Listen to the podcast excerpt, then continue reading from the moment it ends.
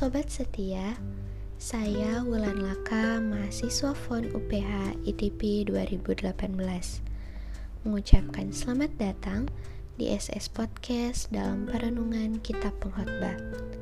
Sobat setia, hari ini tepat hari kemerdekaan negara kita.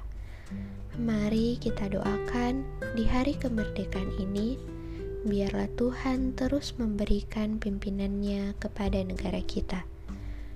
Juga doakan bagi ITP 2017 yang sedang mempersiapkan untuk UKOM di akhir bulan ini. Biarlah mereka semua bisa menyelesaikan dengan baik. Hari ini kita akan merenungkan pengkhotbah pasal 2 ayat 1 hingga ayat 11 dengan tema kerja keras untuk kesenangan. Nats kita hari ini akan dibacakan oleh kakak tingkat saya, Ners Suryani. Terima kasih untuk supportnya bagi pelayanan SS Podcast. Kiranya Tuhan terus memberkati pekerjaan kakak sebagai nurse, juga rencana masa depanmu yang kau rencanakan.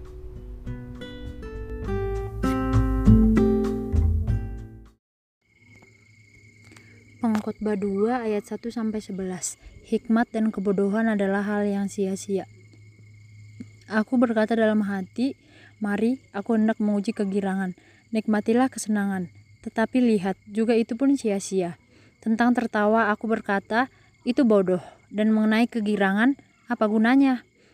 Aku menyelidiki diriku dengan menyegarkan tubuhku dengan anggur, sedang akal budiku tetap memimpin dengan hikmat dan dengan memperoleh kebebalan sampai aku mengetahui apa yang baik bagi anak-anak manusia untuk dilakukan di bawah langit selama hidup mereka yang pendek itu. Aku melakukan pekerjaan-pekerjaan besar, mendirikan bagiku rumah-rumah, menanami bagiku kebun-kebun anggur. Aku mengusahakan bagiku kebun-kebun dan taman-taman dan menama, menanaminya dengan rupa-rupa pohon buah-buahan. Aku menggali bagiku kolam-kolam untuk mengairi dari situ tanaman pohon-pohon muda. Aku membeli budak-budak laki-laki dan perempuan, dan ada budak-budak yang lahir di rumahku. Aku mempunyai juga banyak sapi dan kambing domba melebihi siapa pun yang pernah hidup di Yerusalem sebelum aku. Aku mengumpulkan bagiku juga perak dan emas, harta benda raja-raja dan daerah-daerah. Aku mencari bagiku biduan-biduan dan biduanita-biduanita dan menyenangkan anak-anak manusia, yakni banyak gundik. Dengan demikian aku menjadi besar, bahkan lebih besar daripada siapa pun yang pernah hidup di Yerusalem sebelum aku. Dalam pada itu hikmatku tinggal tetap padaku. Aku tidak merintangi mataku dari apa pun yang dikehendakinya, dan aku tidak menahan hatiku dari sukacita apa pun, sebab hatiku bersukacita karena segala jenis jerih payahku. Itulah buah segala jerih payahku. Ketika aku meneliti segala pekerjaan yang telah dilakukan tanganku dan segala usaha yang telah kulakukan untuk itu dengan jerih payah, lihatlah, segala sesuatu adalah kesia-siaan dan usaha menjaring angin. Memang tak ada keuntungan di bawah matahari. Terima kasih sekali lagi untuk Wulan Tanka dan juga untuk Nurse Suryani yang mendukung pelayanan di SS Podcast.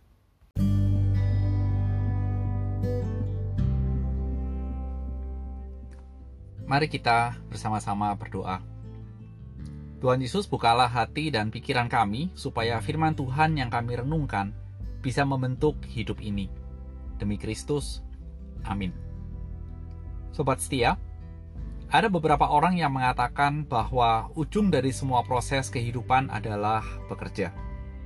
Bekerja dianggap sebagai wadah untuk seorang pribadi mengaktualisasikan diri dan jalan dalam meraih mimpi yang diidam-idamkan. Biasanya orang berpikir, kalau nanti saya sudah bekerja dan mendapatkan uang, saya akan membeli ini, membeli itu, yang dulu tidak bisa saya nikmati atau miliki. Supaya apa? Saya bisa bergirang, menikmati, dan tujuan semuanya adalah saya mau bergembira. Karena apa? Karena sudah kelamaan susah. Kira-kira benar begitu tidak, sobat setia, yang ada dalam benak kita atau mayoritas kehidupan umat manusia? Tapi hal inilah yang ternyata disoroti oleh Salomo dalam 11 pasalnya di ayat yang kedua. Mari kita perhatikan. Hal ini tidak disangkali oleh Salomo. Bahkan Salomo mengatakan, menyegarkan tubuhnya melalui makan, minum, memaksimalkan perkebunan yang dimilikinya, mengumpulkan emas, perak, harta kekayaan yang kalau kita kontekstualisasikan dalam zaman sekarang mungkin bisa diartikan investasi atau apa pun itu bentuknya. Bahkan Salomo menyebut dengan untuk menyenangkan kehidupannya, dia juga memiliki banyak gundik. Semua itu mengarah kepada suatu kegirangan dalam hidup. Alkitab mencatat bahwa untuk makanan setiap harinya yang dimakan Salomo seperti sebuah pesta pora, itu bahasa saya. Satu Raja-Raja pasal yang keempat, ayat yang ke-23 mengatakan bahwa 10 ekor lembu gemukan dan 20 lembu gembalaan. Dan dia juga begitu mencintai wanita hingga memiliki 300 istri dan 700 kudik. Itulah kehidupan Salomo. Untuk bekerja keras, memuaskan segala keinginannya untuk kegembiraan. Dan ini diakui Salomo, bahwa dia tidak dapat menahan mata dan hati untuk menikmati sukacita yang didapat dari segala jerih lelah yang dilakukan di bawah matahari untuk menggambarkan kehidupan Salomo. Dengan bahasa sekarang kira-kira gaspol sampai mentok dalam menikmati kesukaan di bawah matahari dengan berusaha bekerja mati-matian. Sehingga berharap mau iPhone silahkan, mau ganti notebook setiap hari welcome, tas sepatu harga jutaan monggo, bahkan keliling planet Mars pun untuk wisata silahkan. Siapa yang ingin ingin menikmati hidup seperti itu? Hidup tanpa limit, tanpa batas. Rasanya sobat setia ada yang berpikir dan merenung untuk menjawab, ini sepertinya yang aku mau.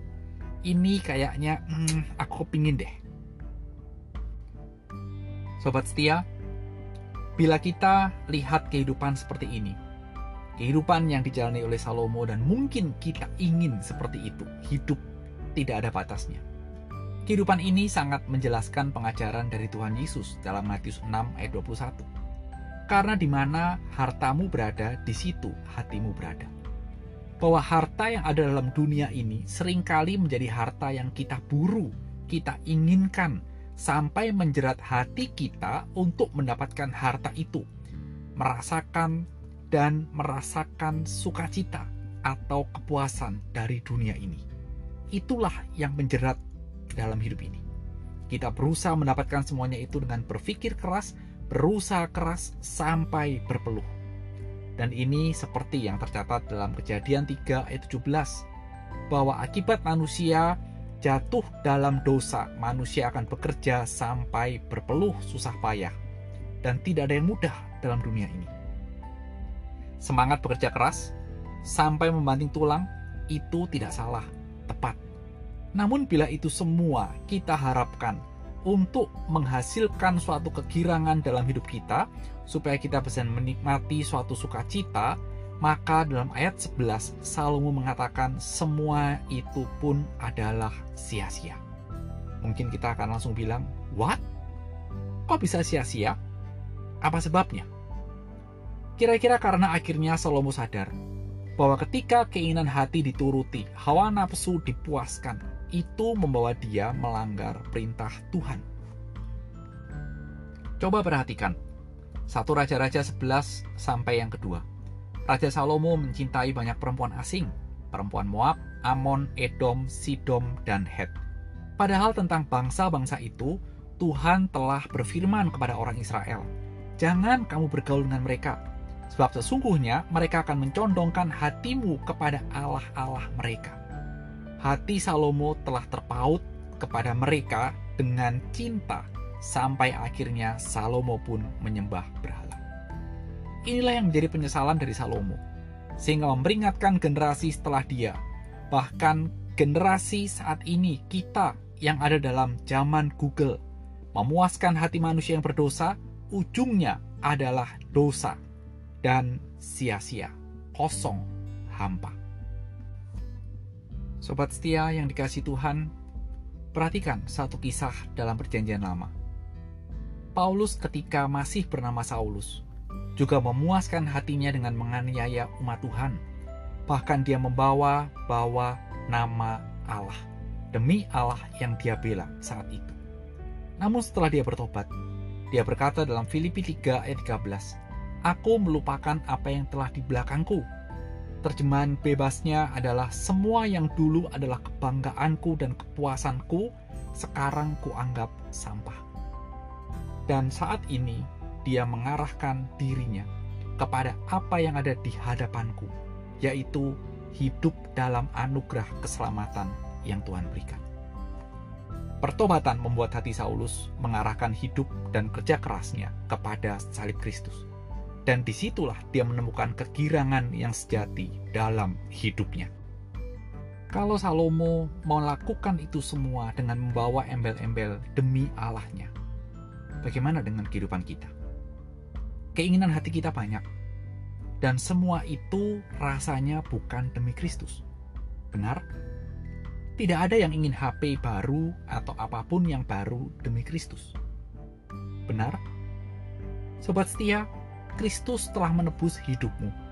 Menebus untuk memperbarui hidupmu supaya hatimu tidak terpaut kepada kemegahan dunia yang engkau kira akan menghasilkan kegirangan.